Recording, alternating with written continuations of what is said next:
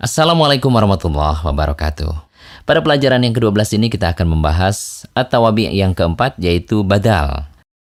Badal secara bahasa artinya pengganti. Dinamakan demikian karena badal bisa menggantikan posisi kata yang digantikan. Contohnya, Qala Muhammadun Rasulullah. Telah berkata Muhammad Rasulullah. Dalam kalimat di atas, kata Rasulullah disebut dengan badal dan kata Muhammadun adalah mabdul yang digantikan. Ketika dikatakan Rasulullah saja, maka yang dimaksud adalah Muhammad. Dan ketika dikatakan Muhammad, maka yang dimaksud adalah Rasulullah.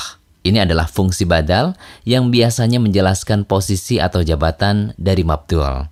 Selain menjelaskan jabatan atau posisi dari mabdul atau mubdal, badal juga digunakan untuk menjelaskan sebagian dari mabdul. Contohnya, akaltus samaka nisfahu. Saya makan ikan setengah bagiannya. Badal ada empat kelompok. Pertama, badalul kulli minal kulli. Badal keseluruhan dari keseluruhan. Maksudnya, yang diganti dengan penggantinya adalah sesuatu yang sama. Contohnya, Ja'al ustadu hamidun. Ustadz Hamid telah datang. Perhatikan bahwa kalimat di atas antara badal dengan mubdal merupakan sesuatu yang sama. Siapa Ustadz? Hamid. Siapa Hamid? Seorang Ustadz. Badal jenis ini memang bisa digunakan untuk menjelaskan jabatan, posisi, atau kedudukan seseorang. Contoh lainnya, Ja'a Zaidun akhuka. Yang kedua, badalul ba'di minal kulli. Badal jenis ini merupakan sebagian kecil dari mubdal. Biasanya digunakan untuk menjelaskan bagian per bagian. Contohnya, Akal turrohifa thuluthahu. Aku makan roti sepertiganya. Dalam kalimat di atas, kata thuluthahu merupakan badal yang menjelaskan sebagian dari mubdalnya. Kita tahu bahwa sepertiga merupakan sebagian dari satu bukan keseluruhan. Itulah kenapa ini disebut badal sebagian dari keseluruhan. Yang ketiga, badalul istimali. Istimal secara bahasa artinya meliputi atau mencakup. Badal istimal biasa digunakan untuk menjelaskan sesuatu yang memiliki hubungan atau keterkaitan dengan sesuatu. Biasanya ini terkait dengan sesuatu yang dimiliki oleh seseorang. Misalnya, seseorang memiliki ilmu dan harta. Maka bisa kita katakan, Nafa'ani Zaidun ilmuhu. Zaid itu bermanfaat untukku ilmunya. Kaburo Zaidun baituhu. Zaid itu besar rumahnya. Yang keempat, badalul gholati. Al-gholab secara bahasa artinya salah atau keliru. Badal ini terjadi ketika seseorang salah mengucapkan sesuatu. Hal semacam ini tentu tidak mungkin ditemukan pada tulisan. Ia hanya berlaku pada ucapan. Misalnya, seseorang ingin mengatakan kalau ia melihat kuda, tapi yang diucapkan malah Zaid. Lalu ia segera meralatnya. Contohnya, Ro'aitu Zaidan Alfarosa. Aku melihat Zaid. Maaf, maksudnya kuda. Silahkan perhatikan contoh-contoh berikut. Qama Zaidun Aku Hamidin. Nafa'ani Zaidun ilmuhu. Ja'al qawmu nisfuhum. Ro'aitu Zaidan sayyaratahu. Marortu bi abika Zaidin. Qala Amirul Mu'minina Umar bin Khattabi. Tanbih. Perhatian.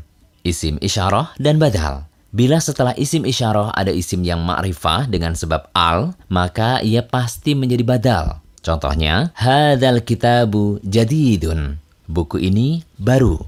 Tilka talibatu nasyitatun. Siswa itu rajin.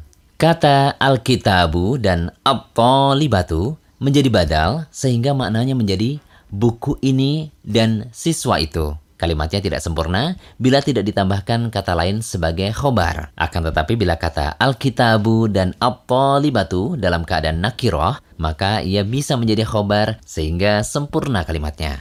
Hada kitabun. Ini adalah buku. Tilka Polibatun. Itu adalah siswi. Sekarang mari kita simak contoh badal dalam Al-Quran. Qul a'udhu bi rabbin nas. ملك الناس إله الناس Surat An-Nas 1 sampai 3.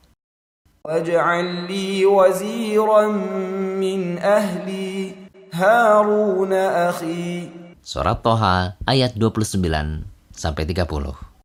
وقال الرسول يا رب إن قوم اتخذوا هذا القرآن مهجورا Surat Al-Furqan ayat 30.